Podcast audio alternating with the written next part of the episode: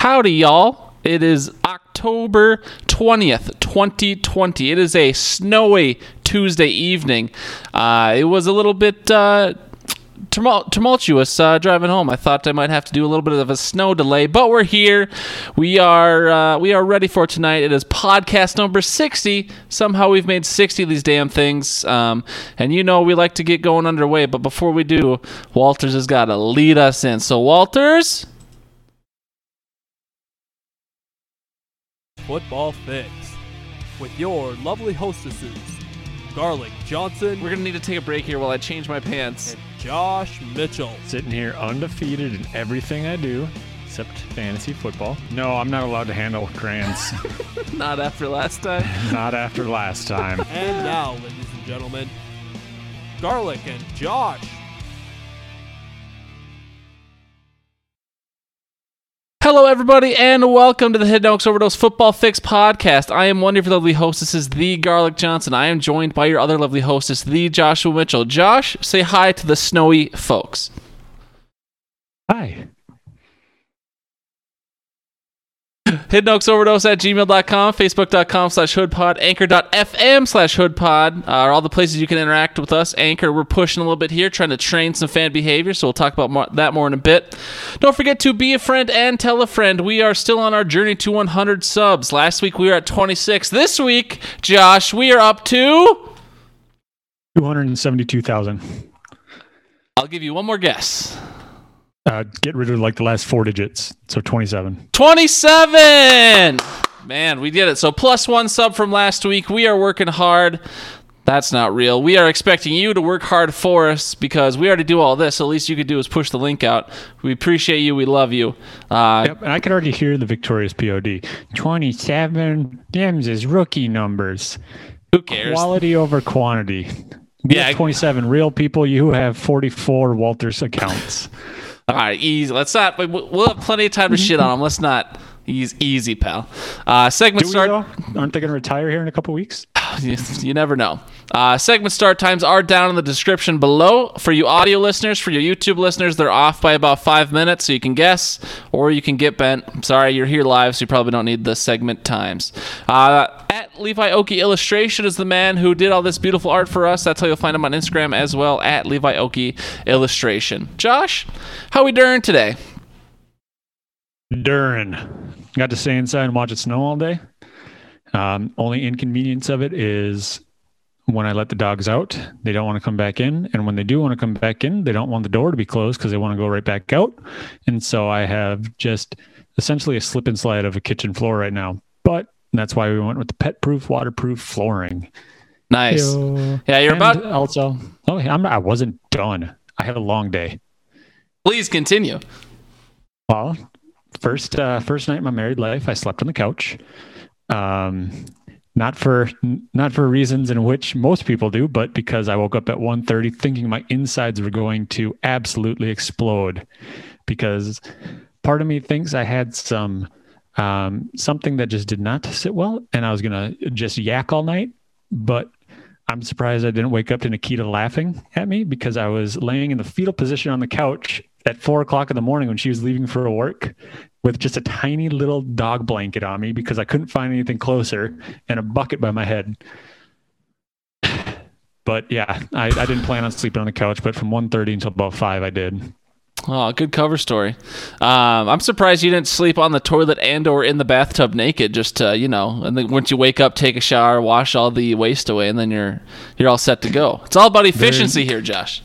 There there was no waste, thankfully. Um, it was it was 100% just abdominal distress. And distress. Good more. word. Good word. Yeah, yeah. So I went on to WebMD and apparently I had six different types of cancer though. So Oh no. Hopefully none of them terminal. yeah, I don't think so. I'm not in an airport. Is, have I ever mentioned I hate you before? I just want to make sure I'm Maybe, clear on I that. Okay. Well, in case I haven't mentioned it before, I do hate you. Uh, Yeah. All right. So uh, that's How are all- you, Gar? Wow, Josh, you saved yourself. We were almost about to move on, uh, but I don't have a lot to talk about today. I'm doing great. I didn't, uh, you know, I don't have a partner that can kick me in or out of the bedroom as they so please. But I did end up sleeping in the recliner tonight, and starts be, starting to be a garlic classic on Monday nights where I don't get enough sleep over the weekend. So I get home and then I just sit in the recliner, eat dinner, and then I'm just fucking done. So I woke up at about 8 9 p.m then tried to force myself to sleep through the night right after that. So you could say i got 16 hours of sleep. You could say i didn't get any sleep at all because it was way too much but so that was that was my very exciting evening was dinner and then sleep in the recliner while you two played in the background forever uh, but yeah, otherwise I'm doing good. It's snowy. The commute's a little bit longer than I'm used to. I used to ride the bus in the snow, so it was no big deal. All the way up to Paul Parkway, and then I'd just drive the whatever mile and a half home. But we'll get used to it. Or I'll force my boss to let me work from home way more, so I don't have to deal with it. We'll see. Uh, but we will move on, Josh, because we got plenty of stuff going on tonight. Let's move right into the fan tasty zone. And it, uh, oh, I didn't pull up my Word doc. Okay, well, I'll just have to remember the segment start times or now. I guess I'll write them down on this little sheet of paper. Hold on, this little uh, production thing I got to do. Don't mind me. La di da di da. Okay. All. what, what what kind of sponsor you got there, Josh? I got 60 pouches, the jumbo pack of Mott's assorted fruit snacks. Well, that box is open. My heart tells me there are not 60 pouches in there. And knowing you, I'm going to guess there's about 30 if you opened it today. No, I've actually been pacing myself. Um, I put I put a box of razor blades in there and shook it around just in case I wanted to go back for more. So when I reach in and I get one, I got to consider myself lucky. So I don't go back for more unless I absolutely really want to risk cutting my hands. I've only needed to get stitches four times this week. So are you one of those guys I'm going to read about, like we do every Halloween, of a guy who put razor blades or other uh, nefarious things into the Halloween candy? Is that what you guys are handing out for Halloween, or what's the Mitchell household strategy for Halloween? No, parents are starting to look into razor blades and candy. We'd like to go with cyanide. So are you, are you doing candy, or are you going to do the Mott's uh, the Mott's fruit snacks there? Because uh, a couple weekends. I'm not sharing my fruit snacks. Sorry, so it's going to be candy then. Yeah, it'll be candy. Whether or not it's candy from this year or last year's Halloween, we'll find out. Or at Got least it. the kids will. Gotcha. Because I had I just spent uh, a, an evening with uh, Nate and JC when I was in the city a couple weekends ago, and she had told me that they were giving out Mott's fruit snacks, exactly those things that you just held up. So I was curious if, JC. or no, not Jesus, uh, Josie. I'm mixing up. I was the, gonna say, mixing up the. the? Mixing up the female names I know. Josie, they both start with J. They both end in a E sound. Uh, but yeah, Josie said she was handing out fruit snacks this year. So I was like, okay, maybe this is a woke thing all the cool uh, dink couples are doing these days that I don't know about. So, anywho, uh, I got uh, I got Reese's. I've been craving them. I had to stop by Walmart today. They got me with the old checkout uh, the old checkout special there. I bought one. Uh, but let's get into it. We have an email as we always do from the Brian, um, and then I'm, I've been trying to get remind myself to play the sounder. So here's this. You've got mail. There we go. Have to have it. Um, subject line from Brian. Show recap 1013. Hi guys. Excuse me. Again, three exclamation points. I got it. he did this on purpose. Hi guys. As I sit here in my hotel room in St. Louis with my Team Garlic shirt on, true story, I realize something. Shout out, by the way, Team Garlic. How you doing? I am old. I know you keep telling me over and over, and now, after listening to the Marvel Top 5 list, talk of Venmo, some voice service thing that I would have no idea how to figure out, or I would have no idea of how to figure out, and not to mention having to have Guard direct me to tonight's show, ugh. And wait till you see my top 5. Unfortunately, I have you guys to keep me young. Another solid show. Well done, gentlemen. And although I did not submit a top five for the Marvel list, I learned a lot. I would have been stumped after Spider Man, maybe Ant Man, but I would have followed it up with uh, Caterpillar Man, Beetle Man, and Batman. Uh, then he goes on to list his top. His uh, he calls it the top five. It's the Fave Five, Brian. So that's another sign of your age. You refuse to call a thing by the name we call it. You always call it the top five. It's the Fave Five. But he goes on to uh, list off his Fave Five, and then he uh, he says, "Love the Grum." His signature this week is Good Brian, which is a good old shout out back to the hood because there was two Brians. So there was Good Brian and Bad Brian, and then he also lists uh, fifth in line to the throne which I don't know if he listed that last week or I just remember reading the email because he always sends them uh, the week prior. So Brian is letting us know that he's fifth in line to the throne at the old uh, Porter John company that he works for. So good for you, Brian. Hopefully, your uh, a designated survivor situation doesn't come up where the top four guys get knocked out, and then all of a sudden you run the place. So, but if if it does, I'm sure you do a great job. You'd be a great steward of that company. Uh, so, Josh, uh, to Brian's point of him calling himself old, obviously we've harped on that quite a bit. I was scrolling through Reddit, I think just today or yesterday, as I do, and I read uh, something from our psychology, this psychology subreddit, that uh, your cognitive peak is at the age of 35. Uh, and so I know that uh, we are a lot closer to 35 than Brian is on the other side of 35. So, I mean, do we put Brian in a home now? Like, what do we? How do we handle Brian and his oldness? Well, the thing about peaks is is that you can be on the same side. You could still be on a high end of the peak on the opposite end. Um, in Brian's case, though, the years that have passed since 35, um, he's probably got a shovel and is continuing to dig. Um, so you know, getting him into a home, that's up to Brad. I think Brad likes to confuse him and say that he still gets an allowance every once in a while. Um, so I don't I don't see it happening for the next 50, 60 years. You know that could be the case. Uh, we'll just have to, we will just have to wait and see. Wait, hold on. Okay, well, I'll, I'll address that later. It says we got a voice message from Ryan Eason. Do we really did we really get Ryan Eason to listen to our podcast? Is that real? I don't know. I didn't know we were big time. Yeah, I mean, so and so now I'm str- I'm struggling because I don't know if he sent that in for the Fave Five like everyone else did, or if he just sent us a a miscellaneous voicemail. Maybe well, we'll see. Yeah, I just got the email. He sent it as we started. So right. Oh well, okay, never mind. I understand. It was his audio Al. He's his anchor account is under Ryan Eason because he took over Ryan Eason podcast. I got excited there, but it's from Audio Al. That all makes sense. It's oh. Fave Five. Uh, but speaking of getting voicemails, like I said, I've been trying to intensify and um, train the behavior of our anchor uh, component so we can get voicemails through there. 60 second, li- 60 second limit so you get to time box people so not taking up too much of your show. But it's nice to hear people's voices. It's nice for our listeners to hear what the other listeners sound like. Uh, so we did get a, a voicemail this week from Walters. You've got mail. And so uh, let me go ahead and play this right quick here. Uh, Josh, have you have you previewed this, or do you have no idea what this man said?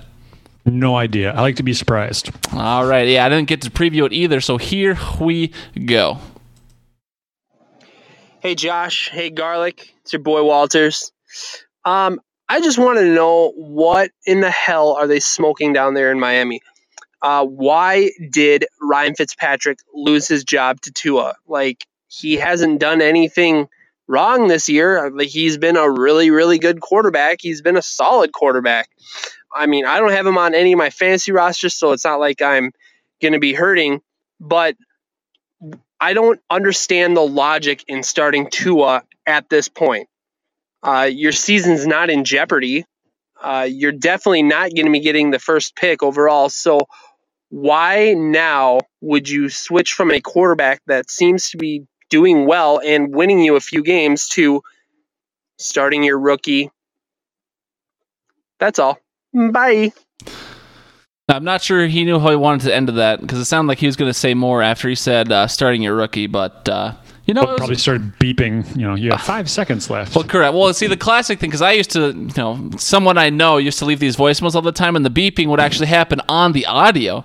So maybe he heard the beep, and that's what you know got him going. But we used to hear the beeps ourselves, but it's probably for the best that Anchor fixed that. Uh, but yeah, Josh, to his question, uh, so the Do- Dolphins are going into their bye week. Uh, they are three and three, second place in the AFC East, and not behind the Patriots. So crazy things are happening in the AFC East, but.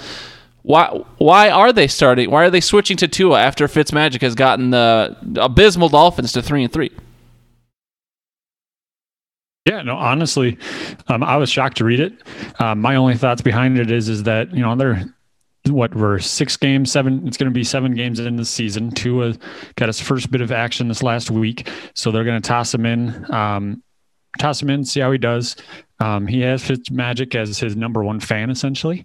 Um, but to be to answer Walter's question, I was honestly shocked to read that news. Um, I do think that Tua is a good good kid. I hope he does well. Um, it's fun that I can say good kid to rookies now because they used to be my age, but now they're they're like eight years younger than me. So, um, so yeah, no, it'll be. I, am excited to watch him play. Um, And and I'm I'm sure that if things were to struggle, they'd be fine going back to the old uh, Fitz magic. But um, when it comes down to it, you know, they want to get their their young gun in and see what he can do in, in game time.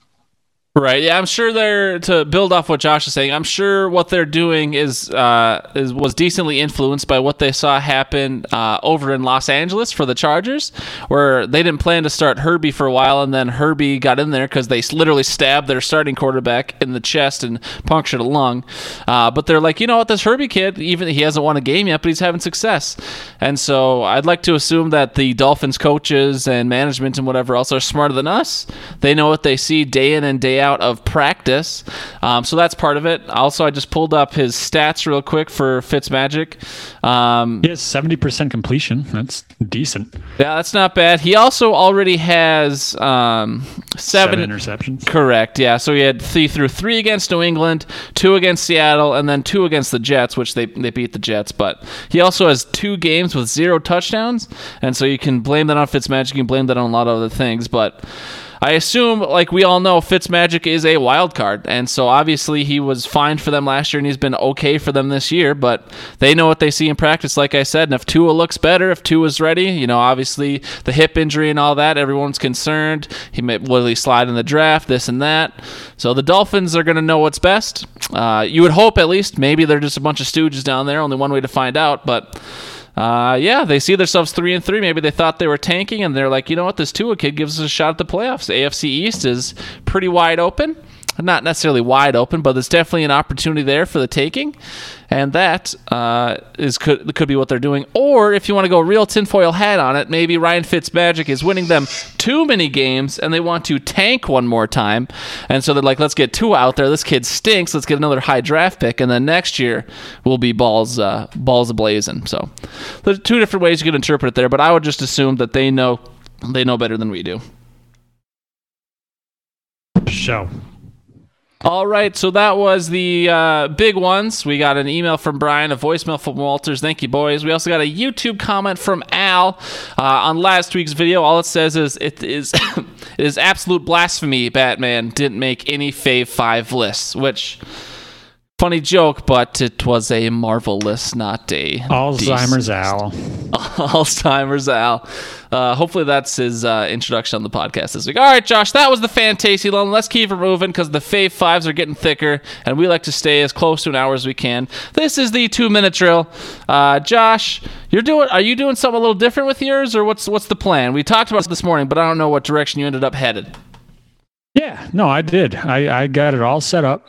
Um, so I'm just going to read some headlines that came out from around the league based on the matchups that occurred this week. Hopefully, I get through them all in a minute because some of them could be a little lengthy, but I like to think of myself as a fast talker. If you Ah. can't understand me, that's your fault, not mine.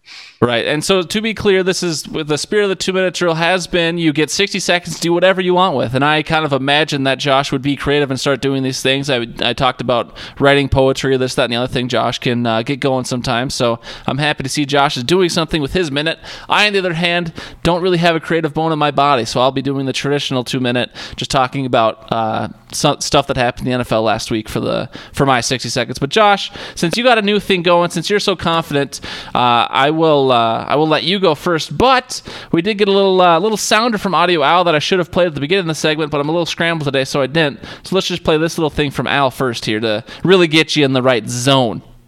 All right, so I'll go first here. Remember, it's whistle, song, whistle, whistle, song, whistle. Whistle, song, whistle, whistle, song, whistle. And whistle, song, whistle, whistle, song, whistle. Whistle, song, whistle, whistle, song, whistle. A lot of pressure. And here we go.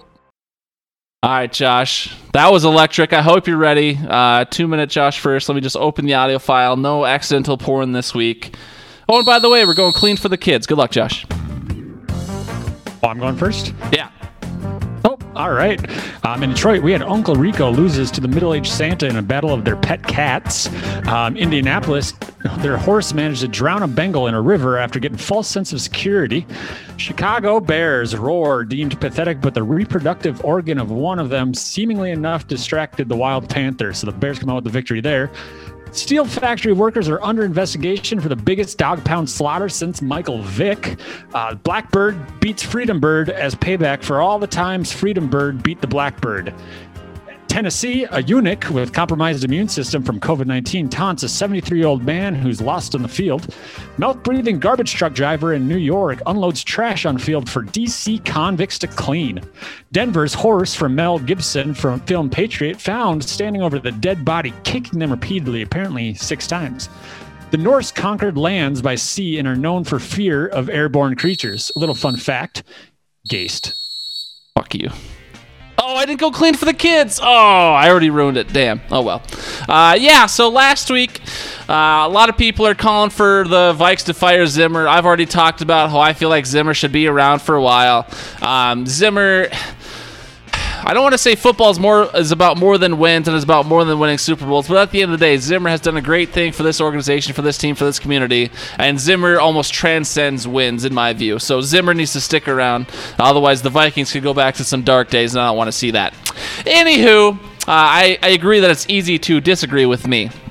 Also, Josh, there's a lot of other games I could talk about, but was it karma, pal?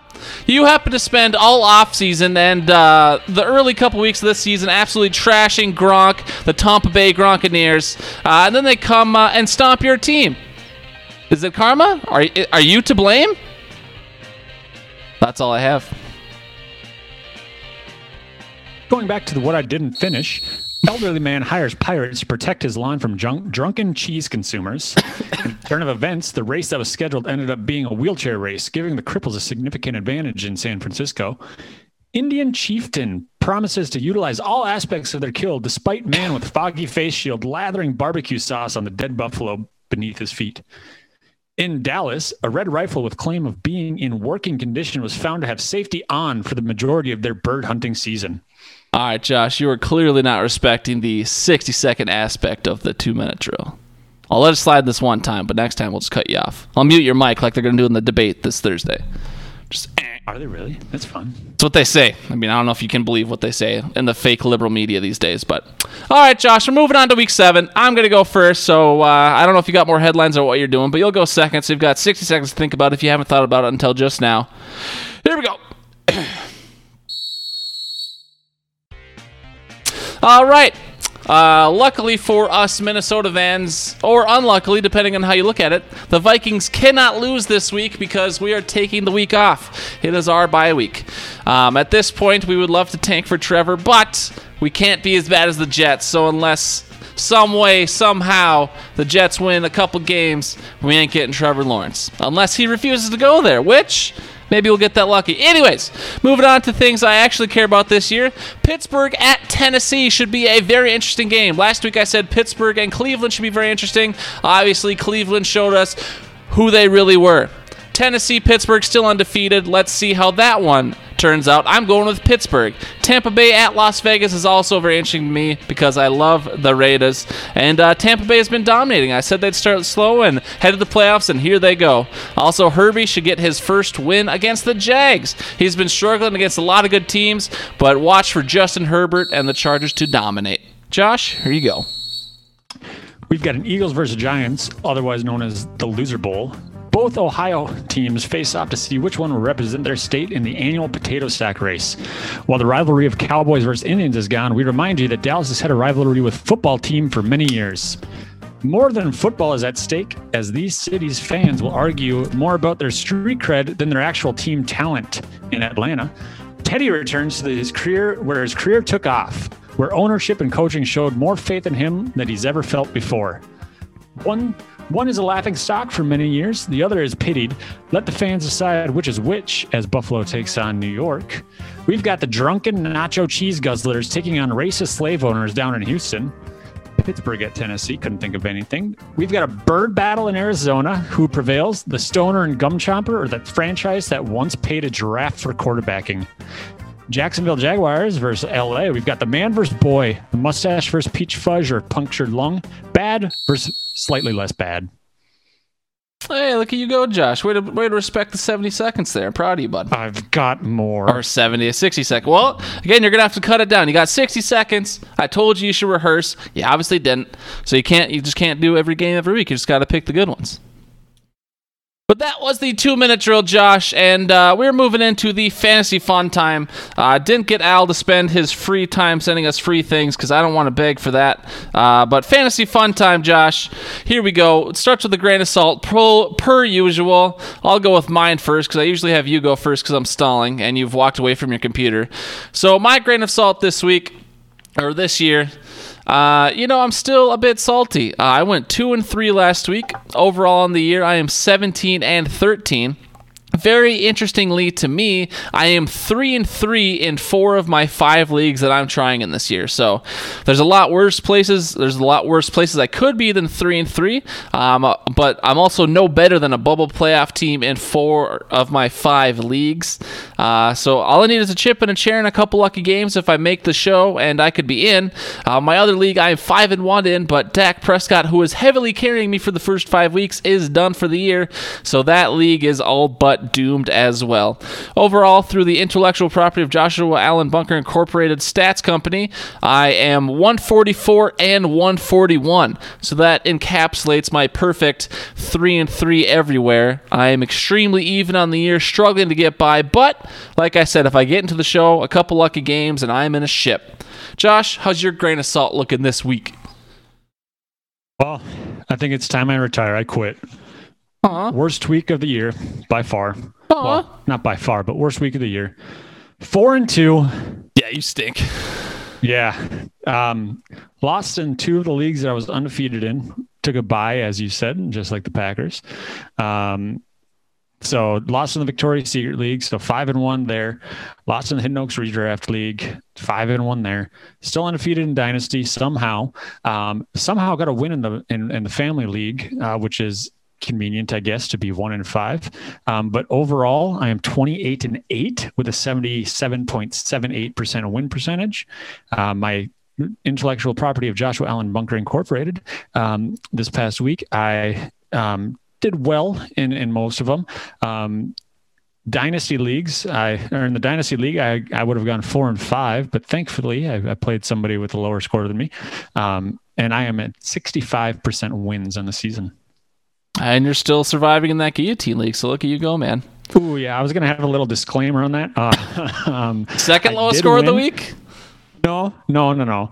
Um, I probably would have gotten eliminated because someone was texting me to trade for David Montgomery, and I completely forgot to get back to him with what I would have accepted as an acceptable trade um, because I, I didn't want to get rid of him because he was only one of my two rostered running backs that I was will, capable of starting, and thankfully I didn't because he got that touchdown, and that would have saved me but the guy who was wanting to trade got eliminated because he didn't have a running back that Oh, would have got him enough points. So you s- kind of feel bad. you single-handedly doomed that guy. I, I don't know if I single handedly, I don't know why he would text me for running backs. He said I was stacked because I had Oh, it's you because you're Um, stacked. I had David Robinson or not David Robinson, David Oh. Montgomery. Your guy. Sorry, go on. No, that's James Robinson. Uh, Dum appar- dum. apparently not. If you don't know their fucking names.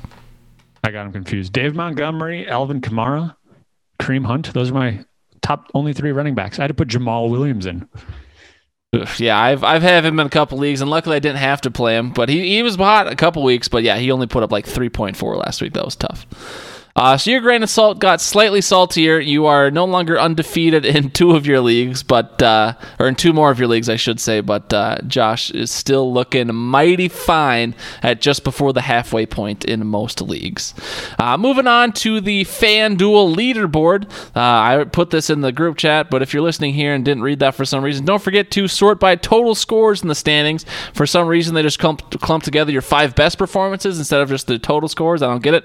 Uh, but anyways, So make sure you sort by total scores in FanDuel. So if you ignore the imposter, Skybusters, and Jacob Milcheski JM1L7, uh, the real leader is Jack Vickers, Mihoff 2017. He currently has almost 800 points at 796.54. In the real second place is the Nikita Mitchell with 758.66, so about 40 points behind Jack there. And then in third place is Big Cush 74, aka David Cushing. He's got seven 7 741.96. That's a guy who I used to work with at the Wells Fargo. So shout out to David for cracking the top three.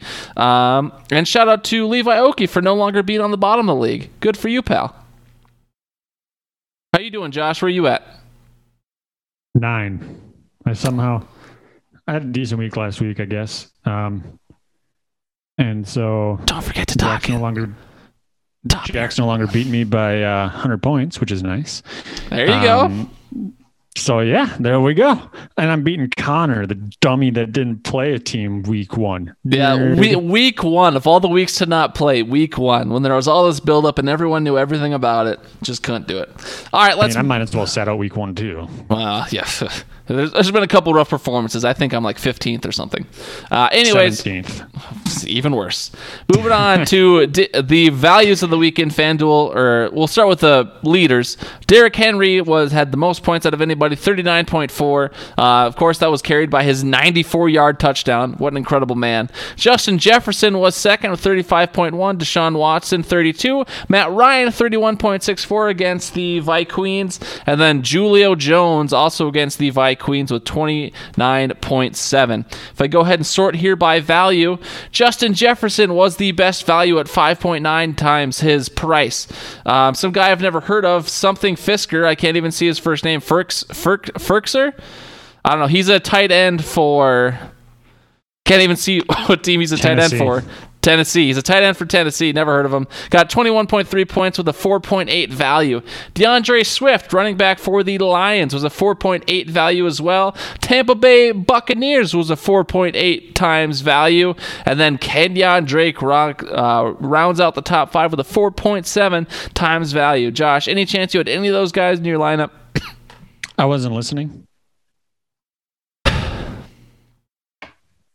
For for doing a podcast, you've got to do this together. You should probably listen to what I say, and I in turn listen to what you say, so we can build off each other and feed off each other, and you know get witty jabs in there and this and that. Just uh, Yeah, but did you? You didn't put it in the notes. I didn't see it. but again, you should be listening to the words I'm saying, because I just listed out the top five. No, I did not. Uh, this is great. Uh, yeah, so that was the best values of the week. And so since FanDuel, I, I feel partially responsible, but maybe it could also just be that the timing was convenient. They nuked our budget bunch. The the now that we record on Tuesdays, the contests are never open on Tuesdays for some reason. So we don't know who the prices are and who's below 5200. So we can't really give you the budget bunch, and we're not going to do it retroactively either because Josh and I ceased to uh, remember about the podcast between Tuesday, right after we stop recording it, and Monday morning when we start doing our notes for the next show. So. Uh, now we're just going to do a who do we like this week? We'll look at the next week's matchups and we'll be like, you know what? That looks like a prime matchup for this player. And so Josh, even though I told him to do it this morning, looks like he is not doing it until literally just this second. It's another preparedness thing. I will give my three first. Following the budget bunch spirit, I'm giving one receiver, one quarterback, and one running back. So you kind of get a smorgasbord of people you can consider for your lineup or consider for your fantasy lineups if you're struggling on matchups. I really like Kenny Golladay this week versus Atlanta. Uh, we saw Justin Jefferson, even though the Vikings lost, just have great success against that team. Kenny G is a deep threat, uh, and Marvin Jones is not proving to be any sort of threat in that lineup. So Kenny G, in theory, should have a field day against Atlanta. Hopefully, that game's a shootout between Detroit and Atlanta. So uh, a lot of points are scored and a lot of uh, yards are thrown. I also like Herbie that is Justin Herbert versus Jacksonville. I've been talking this guy up for weeks. I am a basically a Chargers homer at this point. Um, but assuming both teams are bad, like most people view them, if the Jacksonville Jaguars and the Los Angeles Chargers can get into a shootout, Herbie and Minshew should be slicing and dicing. Uh, and Herbie's got some wheels too, so he could uh, sneak it on the goal line if he's around there. So I got Herbie against Jacksonville as a player I like. And lastly, I was kind of struggling to pick a, a running back. The Aaron Jones versus versus Houston was the obvious one, so I didn't want to take it. Uh, I left that one for Josh because they want to be greedy. So I took Singletary, that is Devin Singletary versus the Jets. Um, even though some people like to uh, dump on Singletary, which is fair, he's not the greatest running back in the world. Uh, playing the Jets is an easy matchup.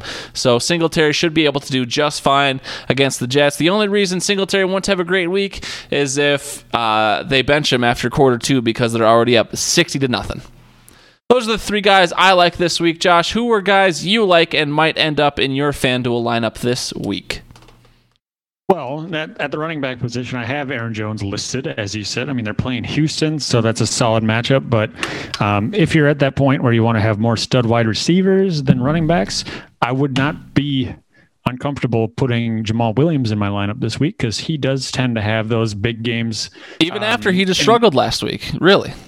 I mean, the entire Packers offense struggled last week. They're going up against a, a bottom tier defense at this point. So um, the week before, Jamaal Williams had eight catches for 95 yards and plus some rushes on top of it. So um, I expect him to not necessarily put up those kind of numbers, but if you're struggling, you need a budget bunch find, Jamaal Williams might be that guy, depending on his price. Um, quarterback wise, Stafford at Atlanta um, I'm at the point where you know you start your start the quarterback that's playing Atlanta just because that pass defense is blindfolded and legless. Apparently, uh, they they may have intercepted Kirk Cousins three times, but Kirk still put up 300 and some yards or whatever and three touchdowns. Um, and then the wide receiver, um, I put Hopkins down versus Seattle, but once again, depending on the price and how much value you are looking for, I would go with any wide receiver that's facing Seattle at this point, or Dallas even. so uh, more of a, I mean, it's the matchups that I like. So those are the teams that I'm looking to to capitalize on. Cool beans. Uh, so those are the guys we'd like. May or may not end up in our lineups. It's hard to tell until the contest is open and news comes out throughout the week. Obviously, Tuesdays now. We're a little bit behind the news cycle. Plenty of things can change before Thursday night or Sunday. But that's who we like, Josh. Let's move into the Hidden Oaks highlights so we can keep cruising along here. Uh, you'd already mentioned it, but uh, you lost in the Hidden Oaks Redraft League this week. Who was it to? What happened? Let's hear about it. Jesse. you lost to Jesse? I'm sorry. Yeah. Didn't mean, didn't mean um, to sound so rude, but you lost to Jesse. that that was my exact response. I just about uh, sold everything I owned and moved to Canada. Um, but no, my team just didn't perform, and it was a struggle. Uh, nobody really got started. Um, I mean, I only got five points from Hill, five points from Tanyan, seven from Hunt. Um, Cam Newton and Calvin Ridley were my top scorers with 18, so it was a bit of a struggle. Top, top, piece. top, top of the mic. You can do it it was a bit of a struggle.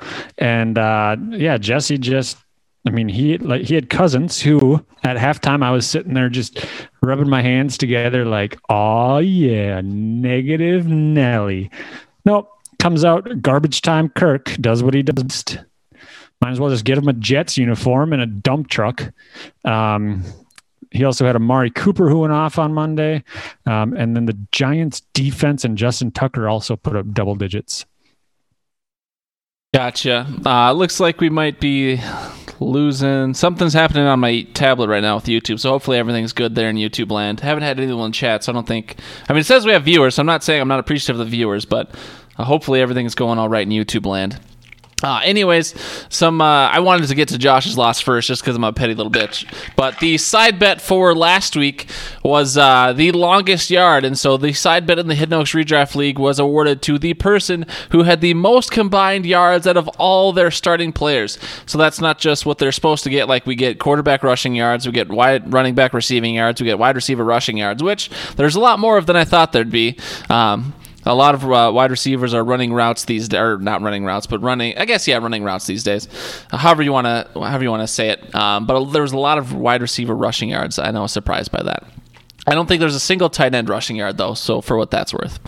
Anyways, the winner of that side bet was the Gare Bear, aka Game of Jones. He had 855 total yards out of all his offensive players combined. Uh, in second was self-proclaimed dumpster fire with 816 points. So T, despite hating his team that he didn't get to draft, he's at 816. All the way at the bottom was Brian. Uh, he's second to last, not the bottom, but I would be remiss to uh, uh, miss an opportunity to uh, dump on Brian. He had only 444 total yards, uh, lost to his son. We'll talk about that in a sec. And then uh, Willie, the Catalina wine mixin, only had 422 yards on the week. So a big discrepancy there from first to last, 855 to 422. A lot of uh, a lot of yards there in between. The side bet for next week is overachiever, so this will be the team with the most points over their weekly projection. And so don't think you can game the system uh, somehow. Your projection changes as you change your lineup, and it's locked in after those players start. So there's really nothing you could do to try and game that system, unless you think you're smarter than the system. In which case, I mean, go ahead. But whatever ESPN says your projection was um, next Tuesday when I compile this that's the that's the over under you will get compared to. Uh, well, if you click on the uh, like right now, I could go in and I could see what I was projected at game time. Right. So is that what you were just saying? Because it wouldn't necessarily be. Because right now, last week I was projected one twenty eight point seven, and I got eighty seven point eight eight. Correct. Close.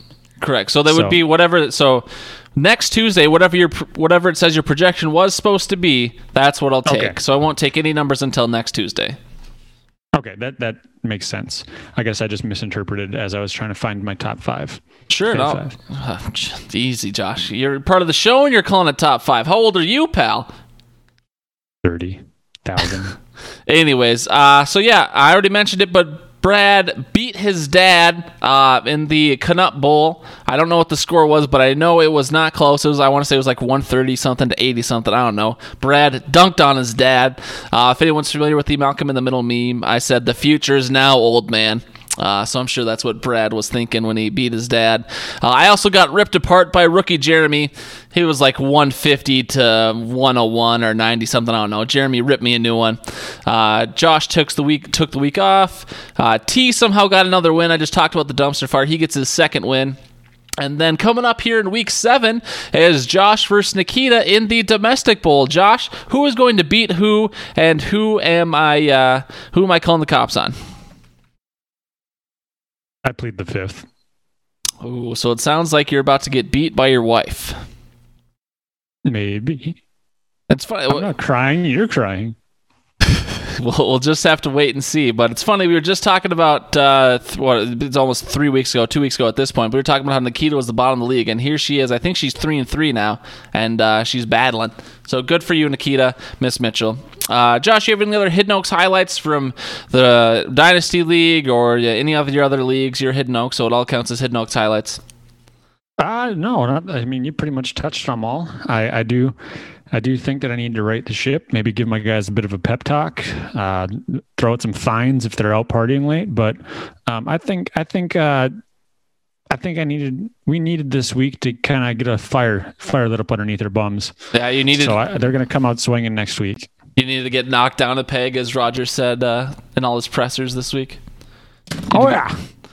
Gotcha. Well, hopefully it works out for you, pal. I don't really gain anything by rooting against you. So uh, as long as Hammer doesn't win back to back, that's all I care about. And Hammer's two and four right now, so sucks to suck, Hammer. Uh, though those were the Hidden Oaks highlights. Uh, shout out to Levi Oki in the chat. He says the stream is solid on our end, but I also noticed we went from three concurrent viewers to zero. So hopefully that's true. Otherwise, people just hate us again. I don't actually hate you, but. Um, these are just the numbers I see in front of me, so I don't know what they really mean. Maybe uh, my app is just screwing up. Anyways, Josh, let's move into the Fave 5, a uh, fan favorite segment. This week we got kids' TV shows, and I said I was going to go clean uh, for the show, which I've already fucked up on like three, four times, so I'll still have to mark this as explicit. But um, like I mentioned, I'm going to run away and start my oven to make my life efficient, but just talk about uh, kind of your thought process, how easy or hard it was to pick your fave five without getting into them, because we've got plenty of fan submissions, but just talk about your process and what criteria you use to pick your fave five. Well, um, kind of like the rest of the Fave Fives that we've gone through, I, I went based on the nostalgia factor, um, how I was feeling, um, rewatchability, that sort of thing. Um, as far as coming up with a list, it was quite difficult. Had a hard time finding top five, uh, just because there were so many shows that I did enjoy watching, so many shows that um, I can look back on and think positive positively on. Um, I do have a top five, but much like the first couple weeks, I could shake my magic eight ball, go back in time, whatever. I don't know how time works, and uh, come up with a new Fave Five. That's good How to you, hear. Gar? Uh, yeah, I have no idea what you said. For me, I tried to I tried to get into watch time uh, and just think about. I mean, obviously, there's it's my favorite, so I can do whatever I want with it. But I think my main criteria was watch time, um, so that, that's what I went with. And so we have plenty of fan submissions this week. A couple via voicemail, um, and plenty, or a couple on Facebook as well. So as always, I will um, give the most time to people who gave an explanation. Jamie gave us a fave five, which we greatly appreciate, Jamie, but she gave no explanation again. So we'll just go with her fave five right off the bat. Number five, Jimmy Neutron, kids TV show out of Jamie, great show. Number four, Fairly Odd Parents. Number three, SpongeBob. Number two, Dragon Tales, and then number one, Phineas and Ferb. And so I know we just got to kind of keep the truck rolling, but since Jamie didn't give any explanations, Josh, she couldn't speak for herself. How do you feel about that list? Anything jump out? Looks like you attempted No. to make a farting noise, but I don't think the mic got it. I did. Yep. No, I did not. Um, her five, four, and three, I like. Top two, not so much. Oh, you don't like Phineas and Ferb or Dragon Tales? I never got into them. Not. I'm not saying that she's wrong for her opinion, but she's wrong. All right. Well, Jamie, that's how we feel, I guess. I have no problems with your list, but, uh, you know, Phineas and Ferb, I mean, think you only got into that because of Jesse, because I never got into it, and I feel like I was too old for Phineas and Ferb. But if you love it, obviously you're a big Perry the Platypus fan. All right, let's move on to the other Facebook submission coming at us from the Andrew Hammer. Number five, he's got Pokemans. I remember being actually depressed when I learned Pokemon Trainer wasn't a real profession. Number four, Garfield and Friends. Classic Saturday morning cartoon. Love Garfield's sarcastic humor. Number three, Dragon Ball Z. Cool show, but it used to piss me off how it would take them like three episodes to power up every time they fought. Number two, Dexter's Laboratory, one of the many classic Cartoon Network shows. And number one, Avatar The Last Airbender. First watched this show in high school. Storyline is so good and still holds up 15 minutes later. Seen it through three to four times. Seems like it's regained popularity since it's been released on Netflix. Live action show coming soon. Honorable mentions Rocket Power, Recess, The Weekenders, Fairly Odd Parents, and Samurai Jack. Uh, so Hammer was able to uh, speak for himself, but anything that surprises you about that list, Josh? Does that all seem on par for the man we all know and love as Andrew Hammer? It all seems on par. Um, Avatar might have been the, the one that I would have probably guessed the, the least on. Um, I never got into Avatar Dragon Ball Z myself, but the other three I did watch growing up. So, yeah. Cool beans, man. I'm just over here trying to close files so I'm not bogging down my computer too much, so don't mind me. Hopefully, I'm not closing things I still need. But, uh, okay, let's move on to our next text submission. This comes at us from Ryan Walters, who I specifically asked to leave a voicemail today, and then he ended up uh, giving us a email anyway. So, Walters, you earned no dollars today for the Fave 5 submission, but I still appreciate you chiming in. Uh, Walters starts. Honorable mention Legends of the Hidden Temple.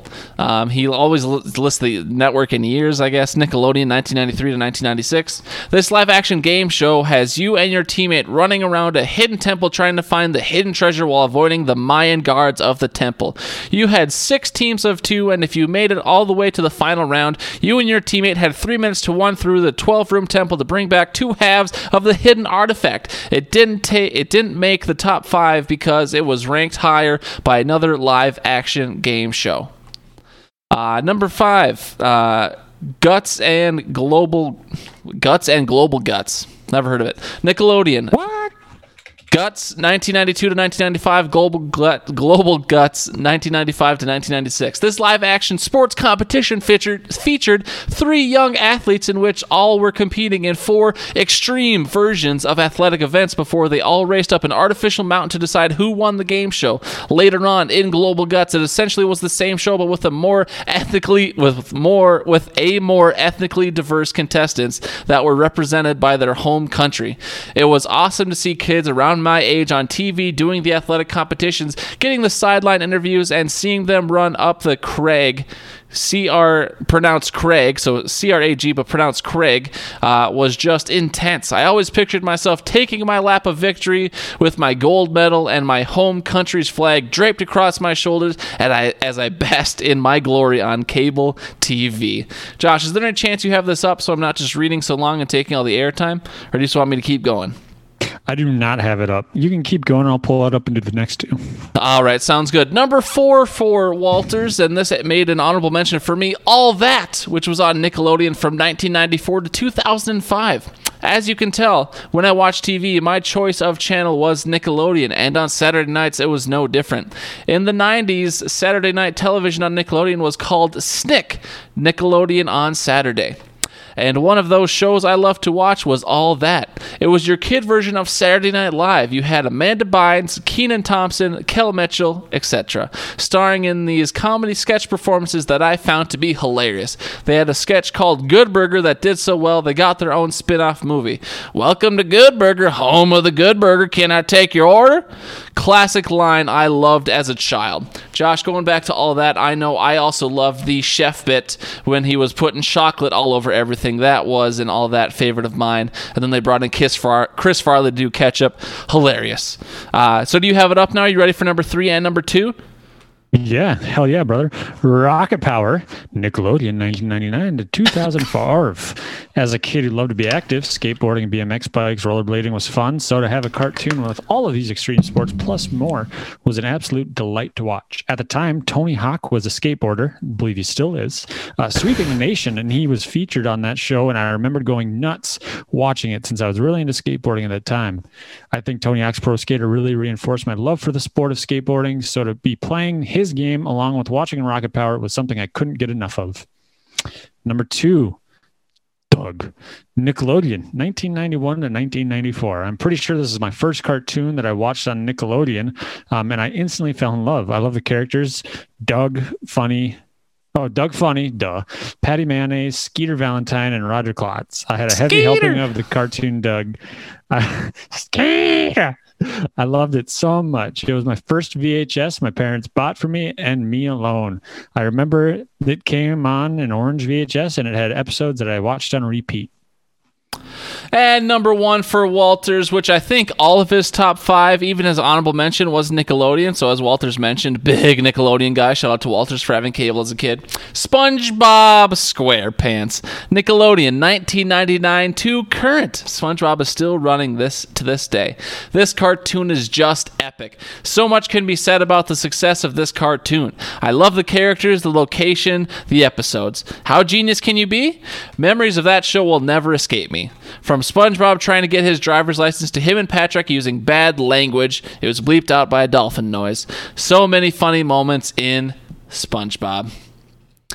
So there we go. That was Walter's list, and uh, you know that probably would have ended up ended up being a little shorter on airtime if Walters had sent a voicemail. But Walters, we appreciate you spilling your guts. We appreciate what these shows meant to you, uh, and uh, we might have to start trimming people down on time. But for now, I think you did a great job, Walters, and we appreciate your text submission.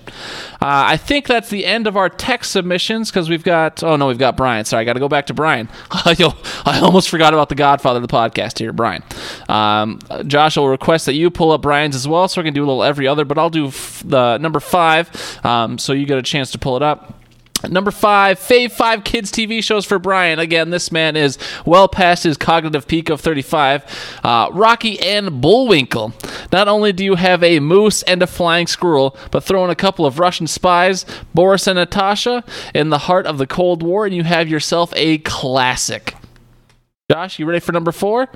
Number four, The Andy Griffith Show. Could be the best TV show ever made. Mayberry is where innocence meets common sense. The show tackled everything from racism to sexism, death to divorce, and did so in a way that, in the end, everyone got along. A Nirvana universe. Reruns still are on daily. If I was any good at whistling, that would probably sound good, but I'm uh, not a very good whistler. But that was, uh, I used to watch the show all the time with my dad, so I appreciate that show as well. Uh, in black and white and in color. Number three, this one might be a little controversial for some people out there, but Brian is just a product of his time. Number three for Brian is Fat Albert. Couldn't help but get fired up as soon as you heard the hey, hey, hey, it's Fat Albert. It was especially cool when Fat Albert would drop pills in the girls' drinks and molest them. Look it up if you don't get the reference. So uh, Brian obviously having humor, having uh, putting in some humor with his pick, but Fat Albert was a thing as a kid, and uh, all the all the Cosby things at that time were being swept under the rug. So shout out to you, Brian, and shout out to Fat Albert. Josh, are you ready for number two? Number two, something I'd never heard of the Bugaloos, not animated, actors in a make believe land. Here's a true story. When my lovely bride Julie and I were dating, we were talking about our first TV crushes. Mine was Joy from the Bugaloos. I remember being so infatuated with her. Well, we looked up the show, played the opening song, and when I saw her, I was heartbroken. She was not even mildly hot. Some memories should stay a fantasy, but a classic nonetheless. Oh, that's, that's hilarious. Brian bringing the humor. We appreciate it. Uh, number one for Brian, and this rubbed off to his son. Uh, not in a Bill Cosby type of way, though. Scooby Doo. If this is not on everyone's top five, again, Fave 5, Brian, respect the brand, uh, there is something wrong. This has got to be the best kids show ever.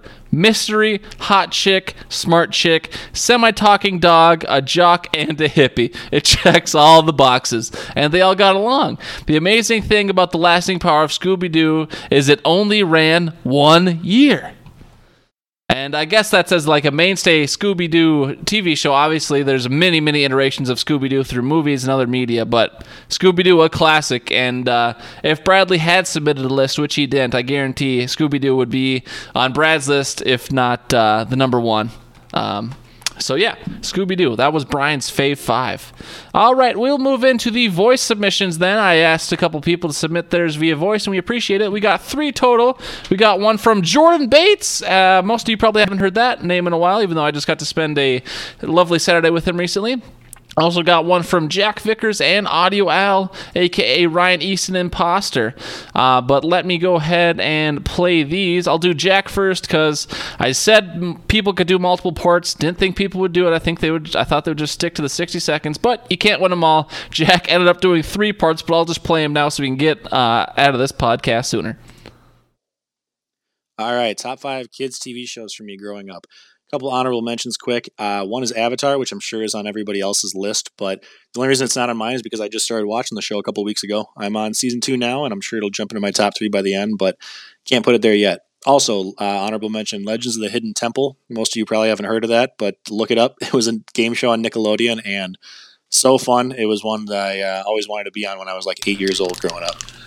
For my actual top five, number five, Thomas the Tank Engine. Uh, I had to start this because it was my favorite show as like a little little kid. Garlic, I got super pumped when I heard you say this last week. I didn't know anybody else even liked it.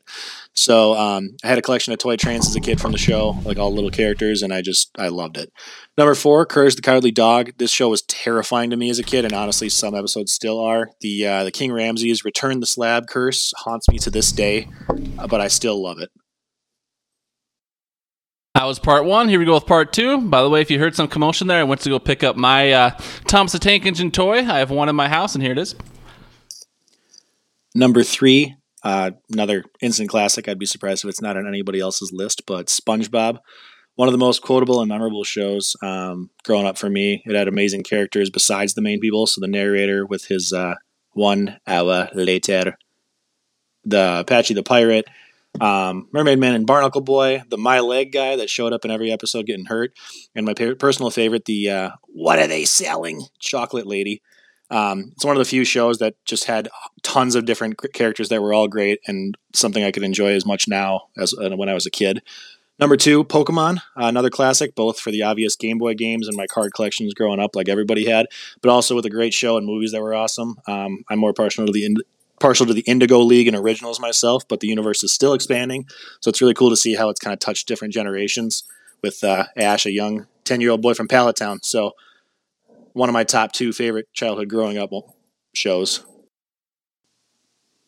Also, side note for my number two pick, you guys should uh, do a top fave five Pokemon in the future. Spoiler alert: Arcanine number one. Uh, my actual number one for this fave five, finally wrapping up. Uh, far and away the best show growing up for me, and it's not even close. Drake and Josh. Uh, I was obsessed with this show and still am. Have rewatched it multiple times since being an adult, kind of an adult. Uh, super quirky, really, really different style of humor with the writing, um, and then the two main characters were great. Uh, tons of memorable qu- quotes, which I won't do because I'll probably butcher them here. But uh, overall, just have to say again, Drake and Josh is my number one show for emphasis. Emphasis. Oh, Drake and Josh, an absolute classic. Uh, Josh, you had cable as a kid growing up, right? Correct. I just want to because I, I can't remember who all because I know Jamie and Jesse didn't have cable, um, so I know they're I, I know they eventually I don't think they had cable I think for a while they didn't I don't know it was a thing for a while. Anyways, moving on. Um, that was Jack. Thank you so much for putting that three part. It wasn't as long as I thought it'd be. Shout out to Tom's Tank Engine. I didn't think that would be on anyone else's list, but um, spoiler alert: this is going to be controversial. Ended up not making my list. I'll explain why later. Uh, but anyways, Jordan Bates called in. He wanted his free dollar, so let's listen what Jordan Bates had to say about his Fave Five kids TV shows. What's up, boys? It's Jordan. Uh, first of all, I have to say, love the podcast. You guys are doing great. Keep it up. Um, Fave five kids TV shows. Number five's got to be uh, Fairly Odd Parents. I forgot. Fairly Odd Parents. Um, classic. Love the intro. Still singing today. Number four has got to be Rocket Power. Uh, Twister and Otto were definitely my best friends. It's kind of a sad life I lived, but uh, wanted them to be my best friends for sure. Um, number three's got to be Yu Gi Oh! Um, favorite season's the first season with Pegasus, uh, trying to kind of take over Yugi's mind and all that good stuff. Uh, number two, for sure, SpongeBob. Uh, pretty tough to choose SpongeBob or Pokemon for two and one, both staples of any kids' TV shows, but uh, SpongeBob for obvious reasons. And then number one, Pokemon. Um, I think it was many kids' favorite growing up. Uh, pretty much ran my life. So yeah, keep it up. Um, thanks again, guys. Uh, have a great rest of your day. No, thank you, Jordan. I ha- I hope you have a great rest of your day. Uh, let's move on to Audio Al's here because I know Josh and I are just uh, begging to talk because we're narcissists like that. But we got one more submission here from Audio Al, aka Ryan Easton Imposter, who came in as we're going live. But let's see what Audio Al had to say. All right, honorable mentions, real quick. Yu-Gi-Oh! Big Yu-Gi-Oh! guy. Pinky and the Brain, just great. And DuckTales, woo! All right, number five, we got Arthur. I always wanted to be in the afternoon session of preschool to, so I could watch Arthur in the morning. Number four, Rocket Power. Woogity, woogity, woogity, woogity. Number three, The Jersey. I think it was on Disney Channel. They put on a random jersey. They'd pop into the game of whatever jersey that is, like Steve Young or whatever. Uh, number two, Boy Meets World. Lots of great life lessons. And number one, Recess. Who wouldn't want a show based around the only good thing about school? As far as the dollar goes, garlic, you don't need to give me a dollar, but I will offer a dollar off the Tree Fitty Club with promo code HoodPod. So if you want your name shouted out on the land of 10,000 plus goons, just let me know with the promo code HoodPod give me 250. We can make that happen every day. Oh, you have to respect the hustle out of audio out there. I genuinely did not listen to that voicemail because again, he sent it after we were live. But you have to respect the hustle. Audio Al, part of the podcast wars. Again, he's already lost the podcast wars. It's been established, and then he had to switch to an already much well a bit, uh, much more established podcast, the land of ten thousand plus goons. But you respect the hustle. If you want in on the um, the 350 club for only the low low price of 250 hit up audio al anchor.fm uh, i don't know what their url is but just look up land of 10000 plus goons because he still hasn't changed the name it's 2020 al get, get on it but uh, so yeah and i'll shout out to jordan if you want to do a $5 pick'em league week to week um, you can do that through jordan just text him and it'll get you in also ryan eason shout out to al ryan eason does a $10 one against the spread so in jordan's it's the classic picks you just pick who wins the game, and in Al's or in, uh, Ryan Easton's, you pick against the spread. So one's five dollars, one ten, one's ten dollars, one's classic. Just pick who you think's going to win. One's against the spread. So I'll plug all those guys. Appreciate them. I participate in all those things I just mentioned. I'm part of the 350 Club. I do the Pick'em leagues as well. So thank you everyone for your submissions. Uh, Audio Al again, got got to respect the hustle there. Uh, Josh. We're already over an hour. I don't care. This is how it goes when we get a lot of fan submissions for the Fave 5. We're going to go over, and that's the way it is. But we appreciate it, and I'm sure everyone else appreciates them hearing themselves on the pod. That's how we get listeners, is people who want to listen to themselves. Um, so, we already talked about your your Fave 5 um, kind of theory or uh, your criteria. But uh, after listening to everyone else's list, is there anyone on your list that will be shocking to people? Um, or are you as Nickelodeon heavy as everyone else's? It seems to be a very common theme here. How do you feel about your list after you've heard everyone else's? I am quite Nickelodeon heavy. I am absolutely flabbergasted that one of my top five did not make anybody else's top five. Really? Yes. We'll have we'll have to get flabbergasted. We'll have to get into that. Uh, I mentioned uh, my list. So there's the three big networks, and so just like everyone's, I could have had easily a Fave Five that was all Nickelodeon, but I wanted to respect Disney and I wanted to respect Cartoon Network because those are the big three cable networks as a kid. Um, so I had to include one from each of those other networks as well. So that kind of shows where my Fave Five list come from, came from. Also, I just want to say. Thomas the Tank Engine, though it's very clear I love it. I am a 26 year old man with a Thomas the Tank Engine toy in my house. Also doubles as a book in case you want to fucking read. Um, but anyways, Thomas the Tank Engine did not make my list because I never watched Thomas the Tank Engine as a TV show. So I understand it was a TV show, but anytime I ever watched Thomas the Tank Engine, it was on VHS and it was home video. So to me, it was always movies, even if it was cut down to little episodic uh, pieces. So it might be a technicality there, but I was like, uh, "There's, I, I don't need the Fave Five to prove my love for Thomas the Tank Engine." But for me, it was always home videos versus watching it on TV through Shining Time Station or other just straight up Thomas the Tank Engine on PBS. So just he's not on my list. I don't want people to be upset at me, but just let you know, he didn't make my list. I still love him. Uh, Josh, when you were making your list here, how many honorable mentions do you have? Because everyone seemed like they wanted to have a few, but does your list go on, or do you feel you feel pretty good about your five? I, I would be able to list at least 15 honorable mentions. I had a lot of favorite shows growing up. Um, and so I, yeah, I mean, you can list off a few if you want, because I got a list here. I'm, I'm deciding in my head right now if I want to list them all off just rapid yeah, so, fire or if I don't want so to. So rapid, rapid fire here without any explanations. Yeah. Um, I'm going to go with, I mean, Pokemon, SpongeBob, Fairly Odd Parents, Rocket Power, Doug, um, all of those, Yu Gi Oh, um, even Courage the Cowardly Dog, all of those Courage. honorable mentions. And so those um, ones did make your fave five. Oh, this is going to be an interesting list. You just listed off some of the big ones. Yeah, I mean, and and even as I'm looking at it right now, SpongeBob is sitting in my top five, but um, there are shows that are just popping up into my mind as I'm trying to relive my childhood and the shows that I watched, and I'm just like, how the hell did I forget that?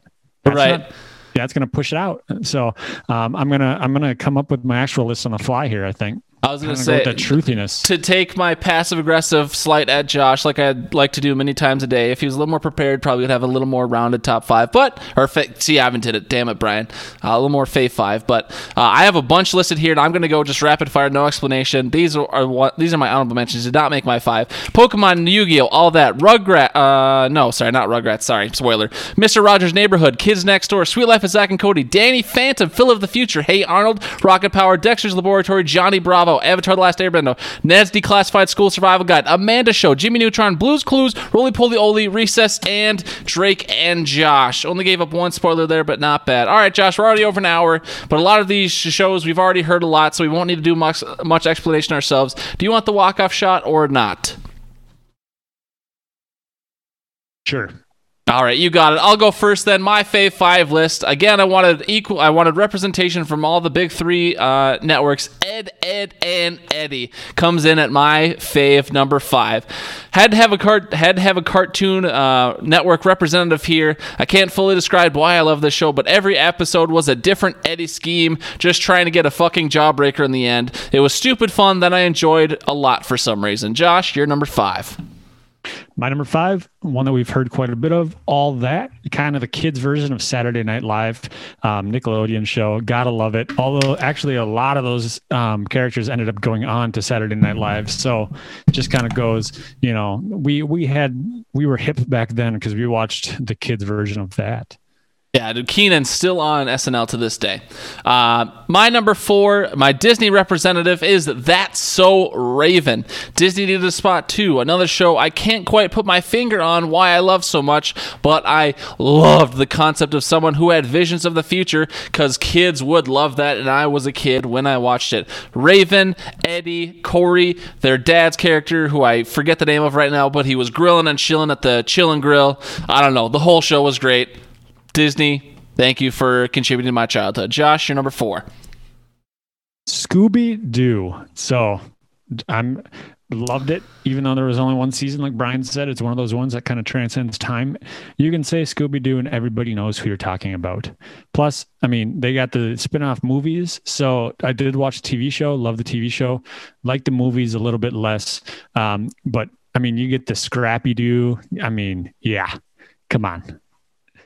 Right. Uh, all right. My number three in the Fave 5 kids TV shows is Rugrats. This show was great. All millennials should be familiar, uh, as it was already running before most of us were born. Not that long lived of a show, but easily probably some of our earliest cartoons, whether you had it on every night like I did or not. And Rugrats had staying power to last through our childhoods. The shenan- shenanigans they would get into as infants and toddlers were hilarious.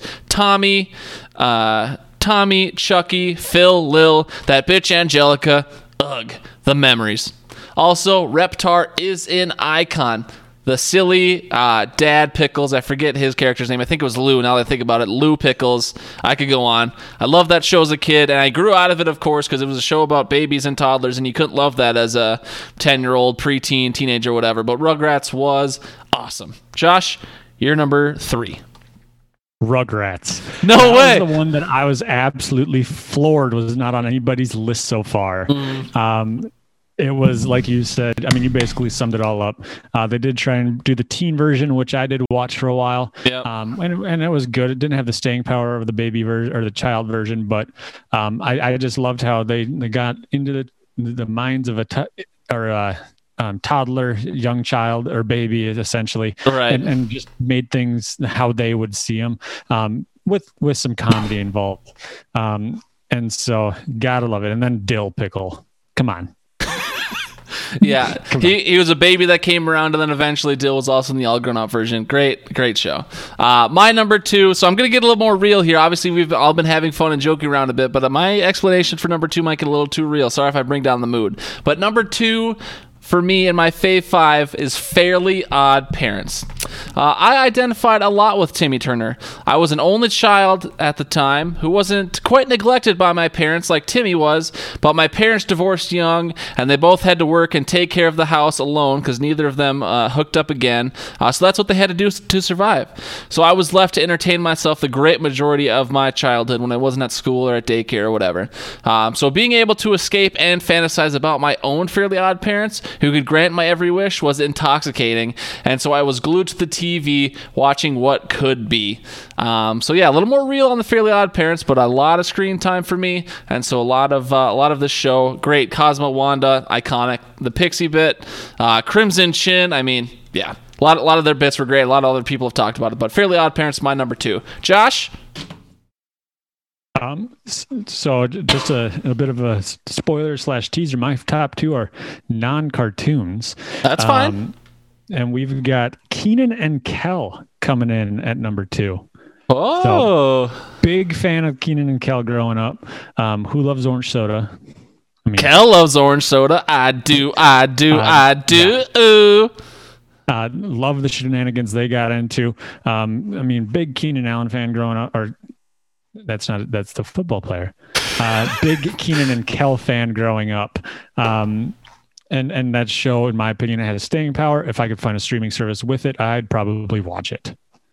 Yeah, I respect that. Everyone talks about all that, but Kenan and Kel also a classic. Uh, my number one, since we gave Josh the walk off shot, I think it was in just about everyone's fave five list. But SpongeBob, um, obviously they still make episodes today. All their bits were hilarious. Uh, Most people have touched on it, but just to read the little bit blurb I wrote up, this show is the standard for us younger millennials who had cable and were able to watch Nickelodeon. Debuting in 1999, I feel confident I see I saw every episode between then and at least least 05, if not 08. My sweet spot yeah, young was Sundays before church. There were always two episodes back to back. I'd eat breakfast and grit, get ready while glued to the TV.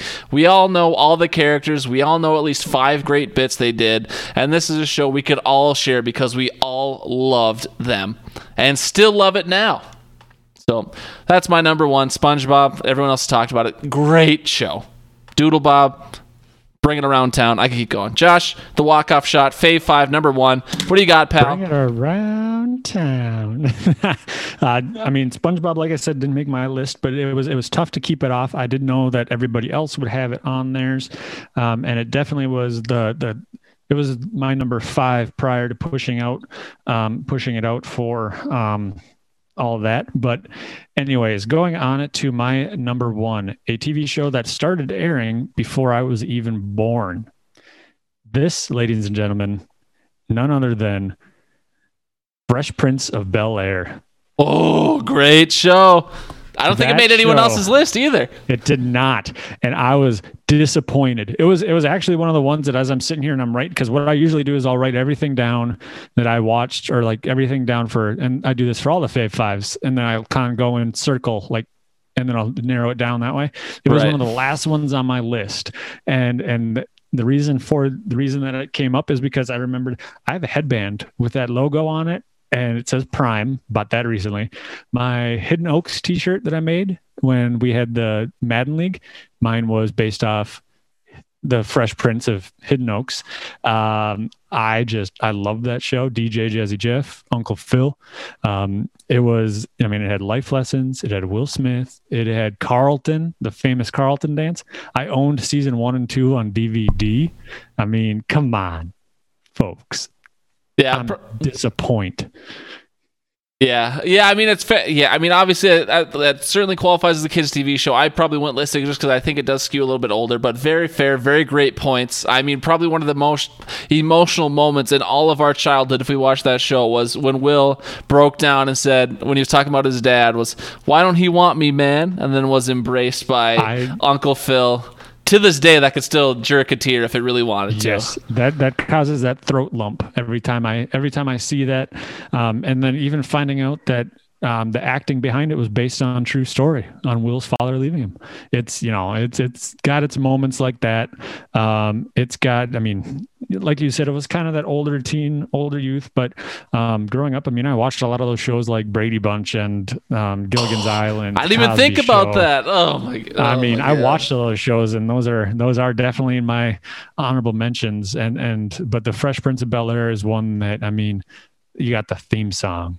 Everybody Yeah. knows the, the opening the opening beat to that theme song, Yeah, and I can still see the ch- chair spinning. yeah, this is going to be a gamble that might go poorly, but we'll just see what this turns up right here. I'm going to click this button and just see. Now this is a story all about how my life got flipped, turned upside down, and I'd like to take a minute, just sit right there. I'll tell you how I became the prince of a town called Bel Air.